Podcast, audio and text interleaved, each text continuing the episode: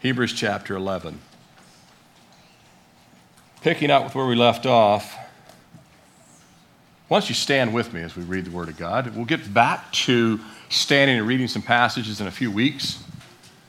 Uh, just uh, understand the authority of God's Word compared to any other book that we read, and in reverence as we just knelt. Verse 8 By faith, Abraham obeyed when he was called to go out to the place which he would receive an inheritance. And he went out not knowing where he was going. By faith, he dwelt in the land of promise, as in a foreign country, dwelling in tents with Isaac and Jacob, the heirs with him of the same promise. For he waited for the city which has foundations, whose builder and maker is God. By faith, Sarah herself also received strength to conceive seed, and she bore a child when she was past the age, because she judged him faithful. We'll come back to that later, who had promised, therefore, from one man, and him as good as dead, were born as many as the stars of the sky and multitude, innumerable as the sand which is by the seashore. These all died in faith, not having received the promises, but having seen them afar off, were assured of them, embraced them, and confessed that they were strangers and pilgrims on the earth. For those who say such things declare plainly that they seek a homeland. And truly, if they had called to mind that country from which they had come out, they would have had opportunity to return. But now they desire a better, that is, a heavenly country. Therefore, God is not ashamed to be called their God, for he has prepared a city for them. Can't you not wait to get to that city?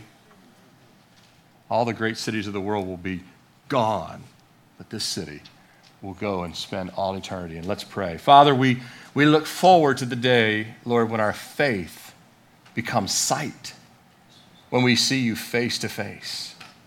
And we can look back at the lives of the ancients and see that what they did, we can do and must do and walk by faith. Help us to grow in that faith. Lord, I pray that you'd strengthen my faith even now. Lord, I pray that you'd remove me that each person would hear Jesus, and I would be hearing from you. Not even really speaking as much as just listening to you. And we ask these things in your name. Amen. Amen. Why don't you be seated? We began a few weeks ago with the start of chapter 11 with the writer's opening words were now faith. Remember? Look it back in your Bible. Look at the first words of uh, chapter 11. Now faith. And we saw that in the second study, and here again, in each subsequent study of the text, it's these two words, by faith. First it was now faith, now it's by faith. The initial definition and explanation of faith followed repeatedly by the testimony of faith of the servants of God that lived in the ancient times. And whether you've thought about this or not, our examination of the saints in ancient times is a great encouragement to our spirit in contemporary times. Do you agree with that? Studying their ancient lives helps us today in 2020. In Psalm 77:5, I can show you that the scriptures proclaim this. Uh, it says, I have considered the days of old and the ancient times. It's really good to look back at what God has done in the lives of others. In Isaiah 51 9, it says, Awake, Awake, put on strength, O arm of the Lord. Awake as in the ancient days in the generations of old. What God did before, He'll do again, wants to do again. One of, the, one of God's names in Daniel chapter 7 is what? The Ancient of Days. That's one of God's name.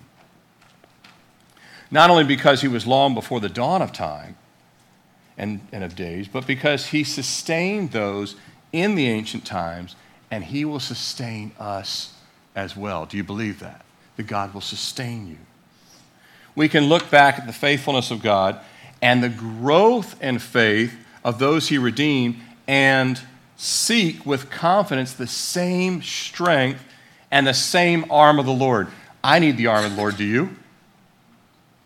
He holds the past, He holds the present, he holds the future. We can and we must trust Him for the future and the building of our lives, even in turbulent times, say, Lord, we trust you for the future. We trust you for tomorrow. No matter how that conflicts with the world, with our limited understanding, and no matter how much you think you understand, God says you don't know anything. We can't trust in our own self centered flesh either, can we? No.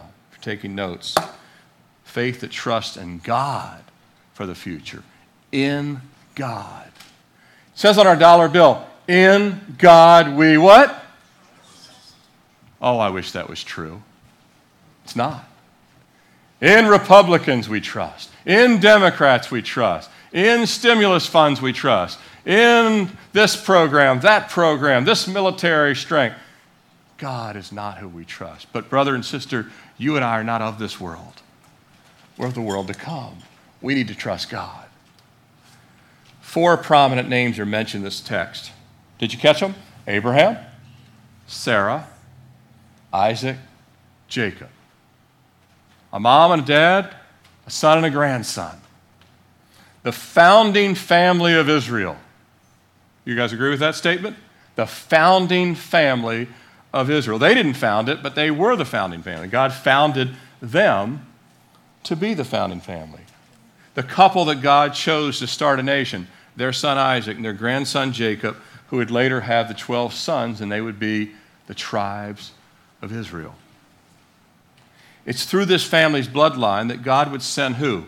Yeshua, Jesus, down out of heaven to make a way for this original family and all those of like faith to have an eternal home in heaven. Why? Why would God do that? Why did He start this family? Why does Jesus have to come through the bloodline? Why does He have to come down out of heaven? Because of sin and physical death. Sin and physical death. Doesn't matter how you die, the fact is we will die unless the rapture comes. Look at verse 13. It says it right there. In verse 13, um, these all what? Died. These all died. But not just died, they died in what? In faith. Everybody dies, but those who die in faith have a home where? In heaven. We're all going to die. The question is are we dying in faith? Are we dying in our sins? So, he has to send this son. He raises up this bloodline because we need a promised Savior. Now, their journey, all four of these saints mentioned, their journey is over. They're now, by faith, home with God by the grace of God. But they had to walk that faith out, and so we. It's not easy to walk by faith, is it? Anyone think it's easy to walk by faith? No. Our flesh fights against it. I, I have more fear as a 51 year old man than I did as a 21 year old when I didn't even know God. I now know too much. That's why, I, that's why I worry about things I never worried about at the age of 21. I wish I was as completely clueless as when I was 16, but at the same time had faith in God. That's why David was the only one that could fight Goliath. One, 16 year olds are clueless. Two, he had f- great faith. Just give it to, give me the stones. I'll take him on. Everybody else was like, they could rationalize the logic. But their journey's over, walking by faith. It was difficult for them. And they developed a certainty that we're going to have to develop that overrides our questions. Do you hear me on this? That overrides your questions a faith that overrides your questions, that overrides our disappointments, that overrides our discouragements, that overrides our fears, that overrides our doubts and our worries. All those things. We need faith that cuts through it like, like the Red Sea. Notice I didn't say that we'll be immune from those feelings. They weren't immune from them either. But the faith of God was developed in them, and it will develop in us also and it overcomes the dead weight of our flesh. Do you ever feel the dead weight of your flesh? You might feel it right now. You lugged yourself in here today. Ah, my flesh. I just want to stay in bed. I just grab the tablet and start surfing. Why? I don't know. Just something we do. But our flesh and our false feelings, God wants to override them by faith. Let's look at the first steps of this starting faith through Abraham, which I've titled Step Out in Faith. Step out in faith. God's calling us to step out. Verse 8 looks really simple. By faith, I'm sorry, yeah, by, verse 8. By faith, Abraham obeyed when he was called to go out to the place which he would receive as an inheritance, and he went out not knowing where he's going. Okay? Simple enough. Abraham did that. We all, we all kind of accept, yep, that's what happened, that's what he did. Looks very simple, neat, and clean if you just breeze through it without any thought or without any legitimate understanding of Abraham's life or life in general. In the Bible, simple rarely means easy. Simple rarely means easy. The command is clear, but all the reasons to balk and resist are staring us in the face. To resist and balk. Like, Lord, I know you, told Moses, go talk to Pharaoh. I, sounds like a simple enough thing, but I don't want to do that. I, can, I don't blame him. Pharaoh can off your head. We're going to look at Moses in coming weeks anyway. We're going to have to ignore the the internal, and I'm speaking to those online as well, the internal and external voices, and we're going to have to trust God. The writer is referring to the call of Abraham in Genesis chapter 12. Let's take a look at it together. It's on the screen. Get out from your country, from your family, and from your father's house to a land that I will show you. I will make you a great nation. I will bless you and make your name great, and you shall be a blessing. We see later in here, he says, in the, uh, he refers to it in the writer Hebrews, that you'll be like the sand of the seashore, like the stars of the heaven, that kind of nation. By the way, a lot of times people say, there's no way that the same number of people came from Abraham as the sand and the stars. True. What it means is only God knows how many grains of sand there are, and only God knows how many stars there are, and only God knows exactly how many people came from Abraham. We don't have a clue how many came from Abraham. We know it's a lot. We know it's in the millions, and you know, as far as the spiritual children, billions now have come from Abraham. But the exact number of stars sand, and souls. They all start with an S. Stars, sand, and soul. Who knows the exact number? God. Just like the strands of your hair. You don't know how many you have. God knows. So the word says innumerable. And that no one knows but God. So once again, the Bible is always correct. So when you hear kind of the agnostic say, yeah, it says it's number of sand and seashore, there's no way it's that. It says innumerable. No one knows the number. Only God knows the number. But we look at this call get out from your country, leave your family. Simple enough. Uh, God says to Abraham, uh, leave your home, leave your family, leave your culture, leave your security, and be prepared to travel somewhere, though who knows where that will be to a new place. Got it. Seems simple unless you were given the command. Amen? God tells you all the same stuff. You know, leave all the people that I love, all my security, but God says, I promise to bless you. You'll have a great name. You'll birth a nation and you'll bless other people. That's the promise. There was the command, but there's also the promise. So you have what God commands alongside with what he promises. Our call to salvation is the same. He commands us to what? Believe on the name of Jesus. Believe on the name of Jesus and turn from our sin. That's the command. That's called repentance. He promises to forgive us, give us eternal life, and the blessings of His peace, and the indwelling of His Spirit. That's the promise. You have the command, repent, the promise, eternity with me, peace, the Holy Spirit. How will we respond? I'm often glad that God called me and my wife. I'm going to do a topical message next week because I'm coming up next week on the 25th anniversary of us getting saved. Same day. Then I'll get back into Hebrews the following week. But I'm often gl- glad that God called me and my wife when we were still in college. She was getting her master's degree. I was working on my third major change of major in third university. I was an unsettled soul before I came to know the Lord. I was working on my third major, third university. She was getting her master's degree, but we were married. At, we were only married for one year. But when we responded to the command of God and the gospel, and we were living in a smaller than 500 square foot apartment, we had a lot of ramen noodles. You guys remember that those days? We ate a lot of ramen noodles. We actually liked them too. Uh, we ate a lot of Wendy's value menu. That was a great invention. You know, the Wendy's value menu. Roll up, everything 99 cents. We had furniture, but all of our furniture in this little studio apartment was worth less than $500. I had a futon that, you know, uh, I thought was great, and you know, looking back, I'm like, why did I even like that thing? You know, but we didn't have much to risk and finally saying yes to the gospel. Do you hear me on this? We did not have much to risk. It wasn't like I was kind of like Abraham with all of this stuff to risk. It was mostly we're risking our social life. That was the risk. Our social life. What will our friends think? We can't party. We can't close down the bars anymore.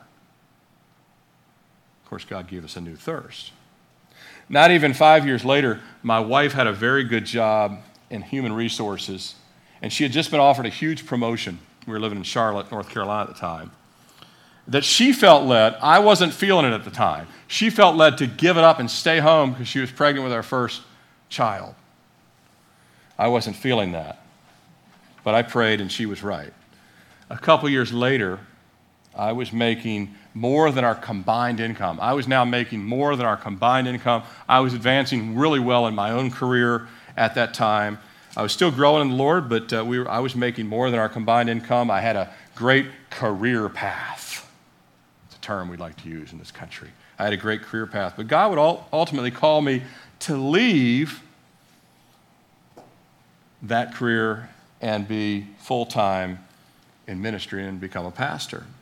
My point is this it was easier, it was easier to walk away from not much to come to Christ. Back when we were college, we didn't have to walk away from much. We were walking away from ramen noodles to ramen noodles. What difference did it make? With Jesus, we weren't walking away from much. We traded value menu for value menu.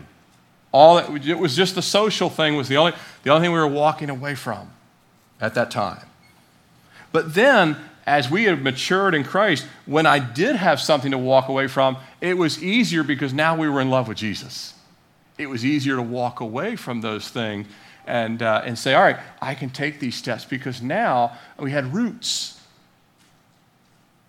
I believe um, my point is it's easier to walk away from that and uh, once you have security in Christ, it's easier to not trust. Now, I'm not saying it's not, we still trust in too many things. I still do.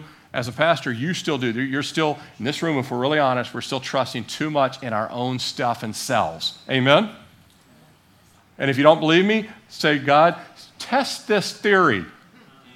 I bet you don't pray that prayer.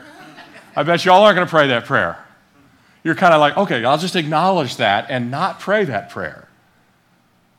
No, we know.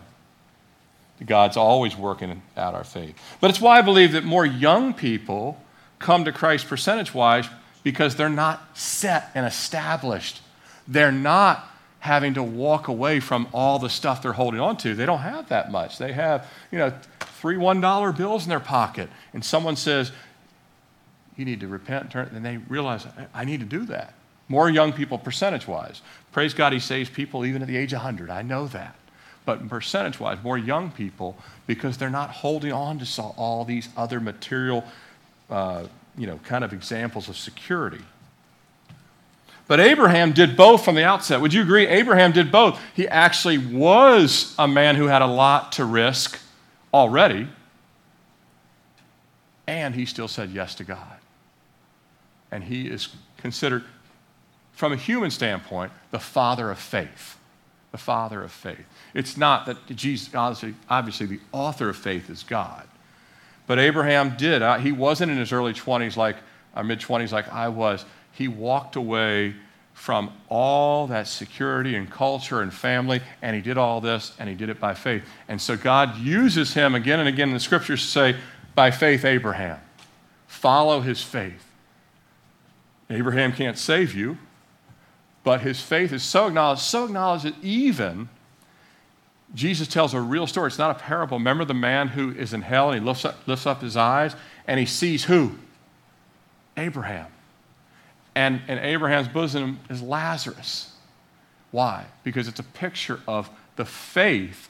Lazarus had the same like faith as Abraham. The picture is you're going to have to follow the same faith. You're going to have to take steps you don't want to take.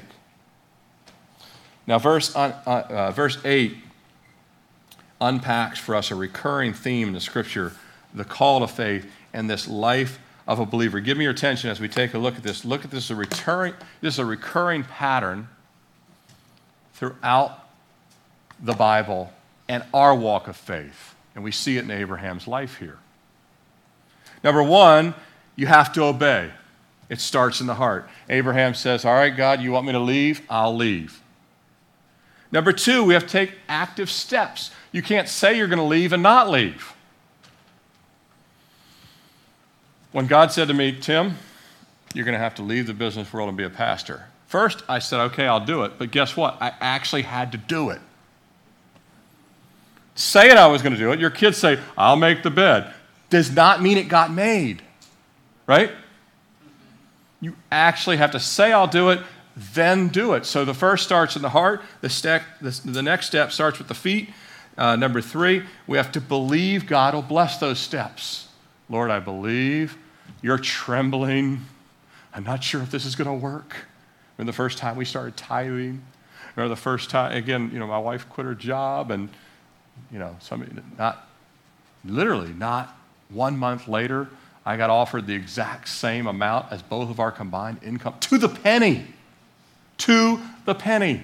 It was the exact same dollar. Everything. But you take those steps of faith.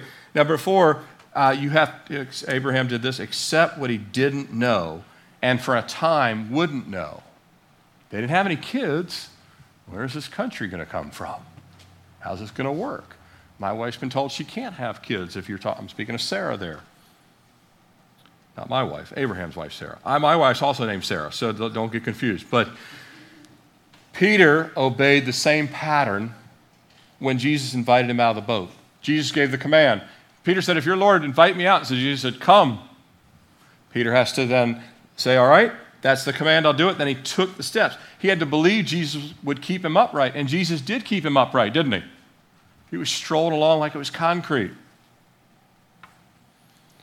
And he had to accept what he didn't know. He didn't know how it was working, he just knew God was doing it. He believed, but then, again, he started to waver but the first four steps he was doing right. If you take the summer Bible reading challenge, same pattern. No more thinking about it, just say yes. You don't have things that God wants you to do, you don't have to like deliberate, just say, "Lord, I'm going to do this." If you overthink it, you won't do it. Just say, "Yes, I'm going to do it." Then start doing it and he'll give you he'll, he'll, he'll give you the help. Then you have to make the necessary change. You have to set the alarm, turn the TV off, turn the phone off for 20 extra minutes and you'll end up really being, being glad you did these things.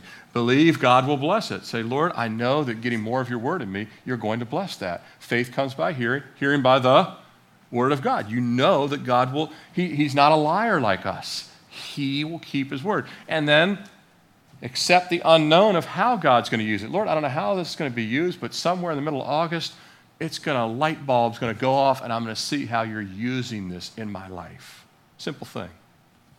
The last aspect transitions to our next view of faith. Stay convinced in the faith. So step out, but stay convinced. Lord, help me to stay convinced. Lord, you helped Abraham stay convinced. You helped Isaac stay convinced. You helped Jacob stay convinced. There was lots of people that were all in the, the Canaanites saying, Your God will never protect you from us. We'll run you through with a sword. It's kind of scary. You're just a little family from Ur of the Chaldeans, and you move to a different place, and you've got empires there, and you move there, and you say, You don't get to lock the doors with tents, right?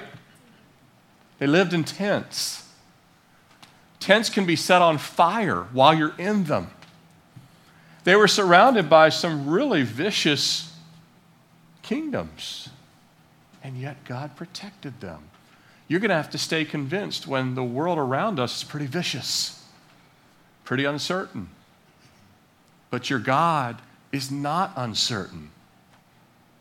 This is staying the course when the promises aren't appearing in the time frame that we thought they would, or they're not happening in the ways that we thought they would. They're kind of, God's taken us a little different route than we expected.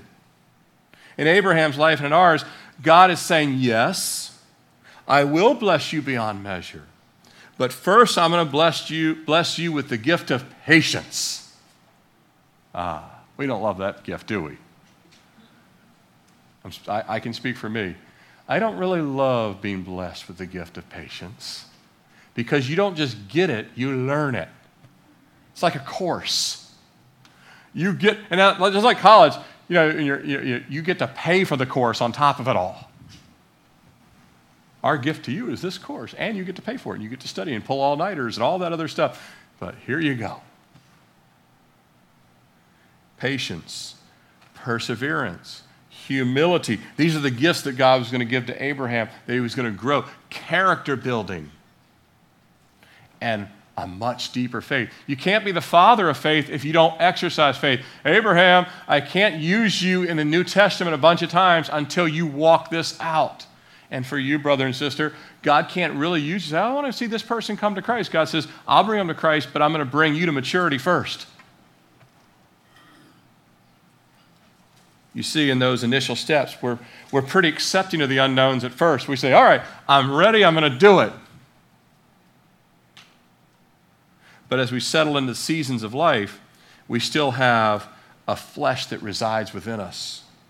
And our flesh starts predicting outcomes. You know what I'm talking about? Our, our flesh says, if I do this, this is how it's going to roll. And then it doesn't roll that way.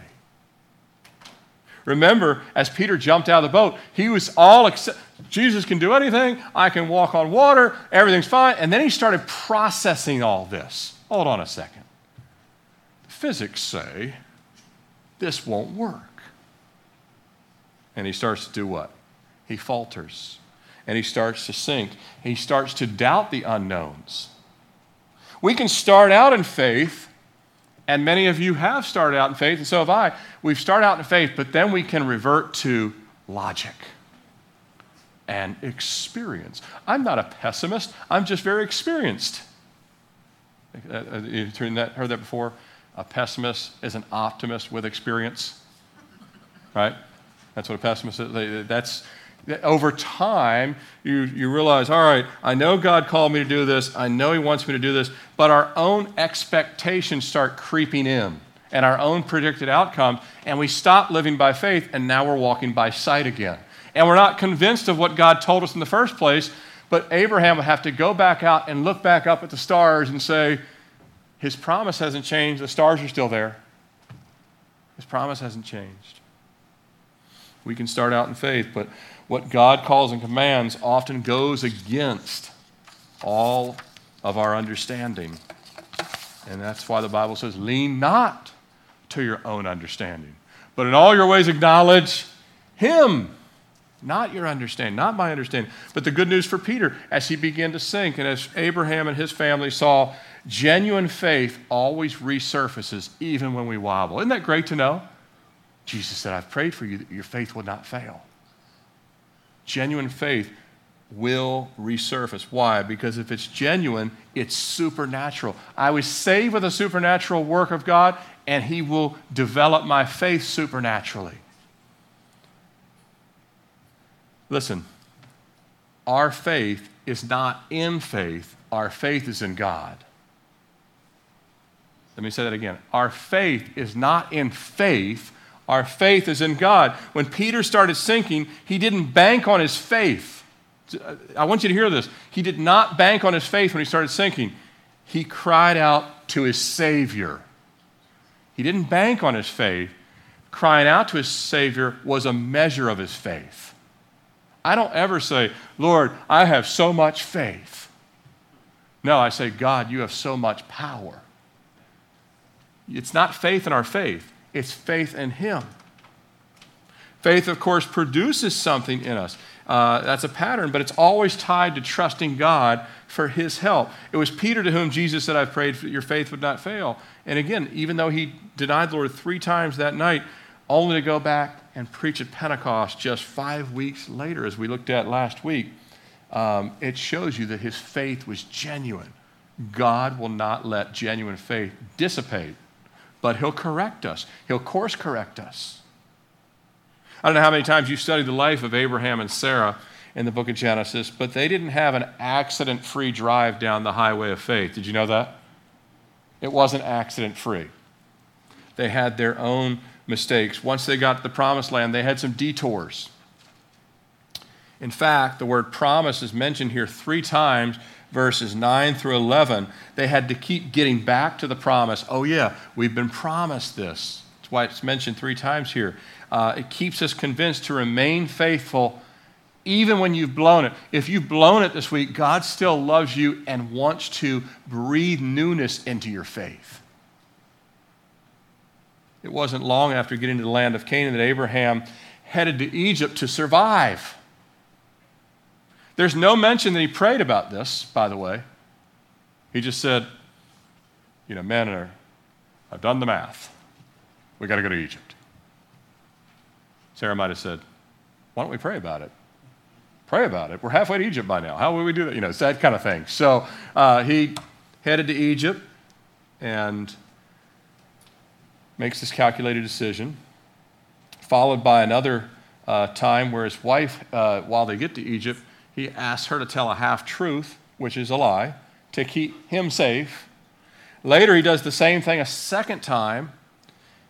Um, for years, they're waiting for a son that's not coming, which is essential to nation building, right? You, you actually have to have a child to have another child to somehow spawn a tribe of people. Since it doesn't come about and they're both getting old, Sarah comes up with this brilliant plan. I've got a handmaiden from Egypt. Abraham says, Sounds like a great idea to me, and goes along with it. They get ahead of God, and it causes what? Unnecessary pain, some of which the world is still enduring, I believe. There are consequences to all believers when we stop being convinced of God's promises. I'm warning all of you online, those of you, there's consequences when we stop believing what God has said. It's going to be consequences for us.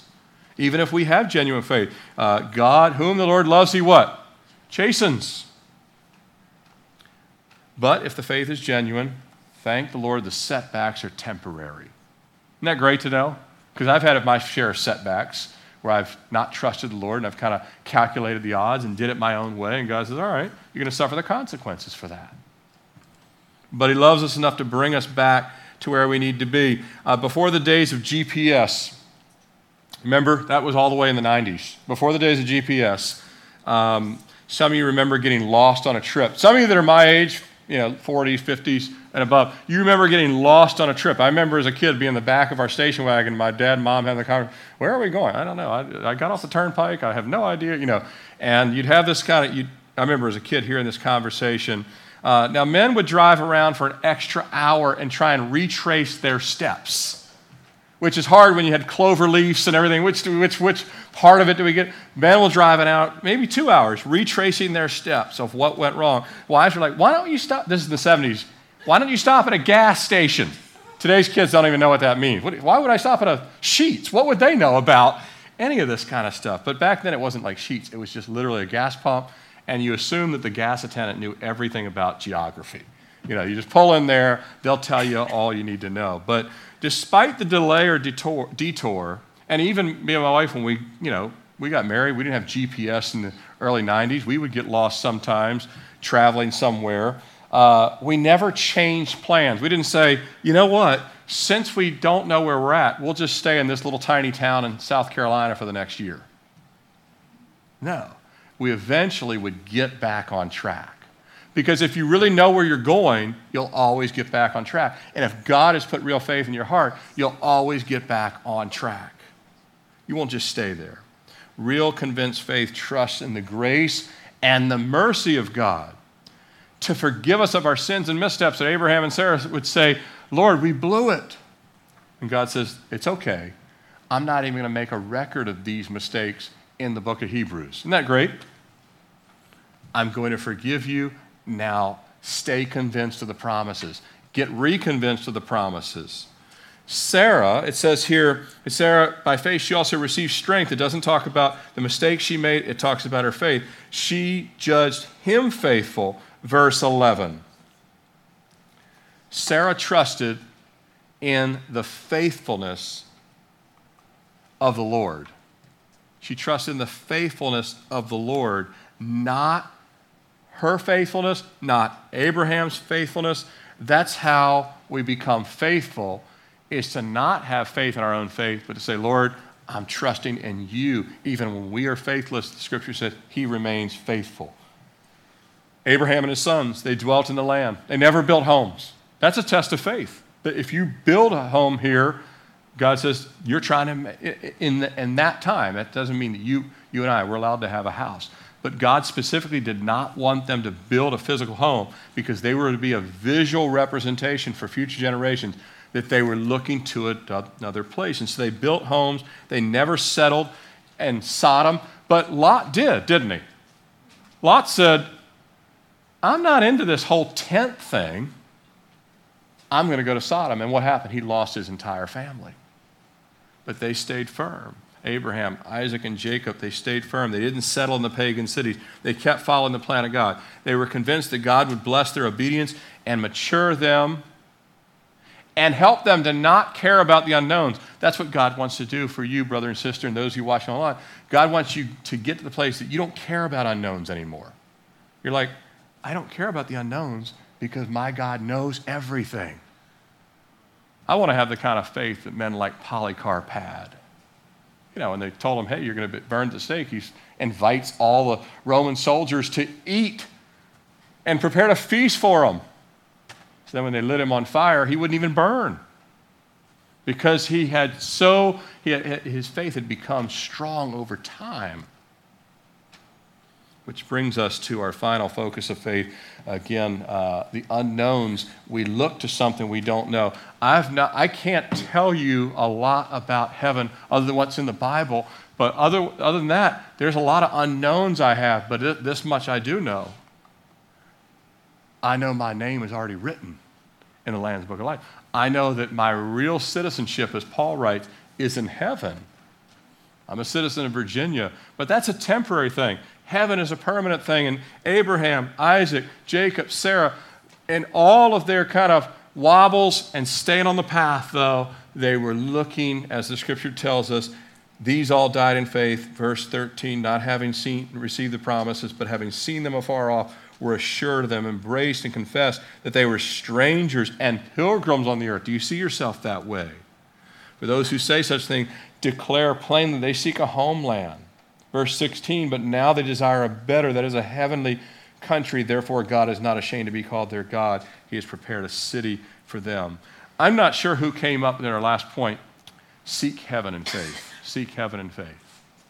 We'll close with this. I'm not sure who came up with the saying, uh, but I remember hearing it a lot when I was growing up. You're so heavenly minded, you're no earthly good.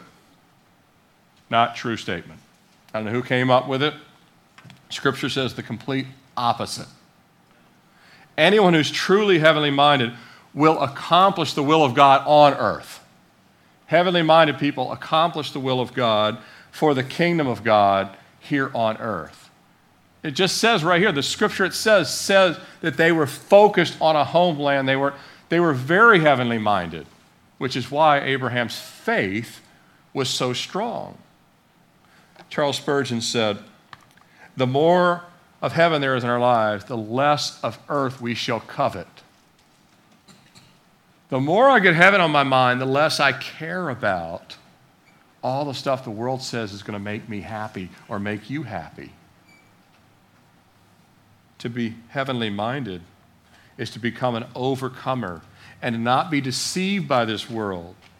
All these ancient saints, they looked to heaven and never considered this world to be their home, even though God had promised He'd make a great nation of Abraham and his family. He wanted that family to go on and be in heaven, not hang out on the dusty earth of Canaan for the rest of their lives, which wouldn't last anyway. They all grew in relationship with God and wanted to be used by God, but they wanted to go home to God. Amen? I want to be used by God. I want to live my whole life as well as God can possibly do through me, that my daughters and someday their kids serve the Lord. But ultimately, I want all of us, my, my personal family and spiritual brothers and sisters, all of us to go home to God and sit down at the marriage supper of the Lamb. As I said, Paul said our citizenship is in heaven. Peter said we look for a new heaven and a new earth. Jesus said, Look up, for your redemption draws nigh.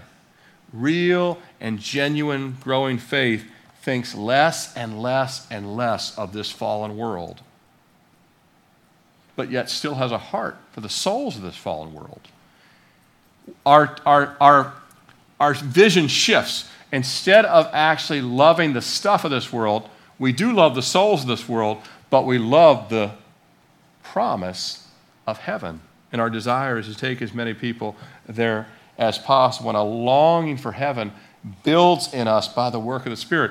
I hope that all that has happened in 2020, it's interesting that the year was 2020, which we see as 2020 vision. Nobody saw this vision coming, right? Coronavirus, chaos, strife. But God's like, no, no, this is the world you actually live in. Fallen, depraved, deceived. God's like, this, I, you wanted 2020 vision? This is your world. But if you want my world, step out in faith. Stay convinced in faith. Seek heaven in faith. Is your thirst for heaven growing? Those of you online, is your thirst for heaven growing? Are you longing for Jesus to come? Are you ready for Jesus to come? We'll close and just a reminder these recurring steps, I showed them once, I'm putting them back up as we come to a close right here. Keep obeying, keep taking those steps. Believe, believe. Jesus said it all. Believe God. Don't believe your flesh. Don't believe the news. By goodness sake, don't believe the news.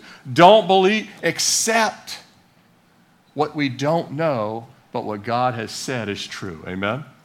And trust Him with the results. Trust Him in the future. Trust Him for today. Trust Him for this week. Trust Him for tomorrow. Trust Him for this year. Don't trust ourselves. We don't have faith in faith. We have faith in God. Amen? Let's close in prayer. Father, we just bow before you again. You know the future, you hold the future. Lord, you knew when we would come to you before we ever came to Christ. You knew the day. You knew when I would come to you in June of 1995. You knew when I would come to saving faith. But Lord, our faith can wobble. And we ask that you would help us for the roots to grow deeper. The disciples said, Lord, increase our faith. That we would take those steps in faith, that we'd stay convinced in faith, that we would seek heaven in faith, as Abraham did, Sarah, Isaac, Jacob. Lord, they weren't perfect, neither are we, but they grew in faith, that they were able to take greater steps of faith. And Lord, we need that in the days in which we live. And Lord, as we stand in faith, we're going to see more people come to know Jesus as their Lord and Savior that are watching us to see do we act the same way as they do? Do we respond the same way as they do? Do we freak out the same way? Or do we stay humble and on our knees and able to weather storms by faith through grace?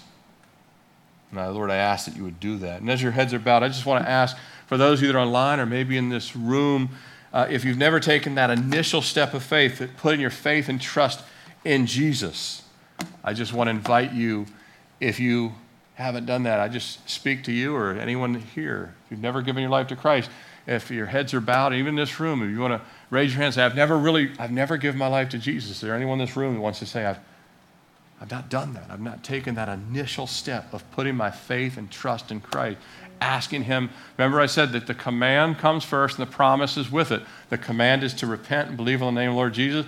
The promise is, I'll give you forgiveness of sins and everlasting life. Anyone in this room, just raise your hand. I want to pray with you or let you say a prayer. Or online. If God is speaking to you, you say, Lord, I'm not going to think about it anymore. I'm just say yes to Jesus. Pray along with me. Say, Lord Jesus, thank you for coming. Thank you for preaching the gospel. Thank you for dying for my sins. I ask that you would cleanse me and wash me and forgive me from all of my sins and all of my resistance of you and write my name in the Lamb's Book of Life. Fill me with your Holy Spirit. For I've decided this day to follow you, Jesus, for the rest of my life, and that you will help me now with this step of faith to grow in faith and to be baptized and to walk in newness of life. In Jesus' name I pray. Amen.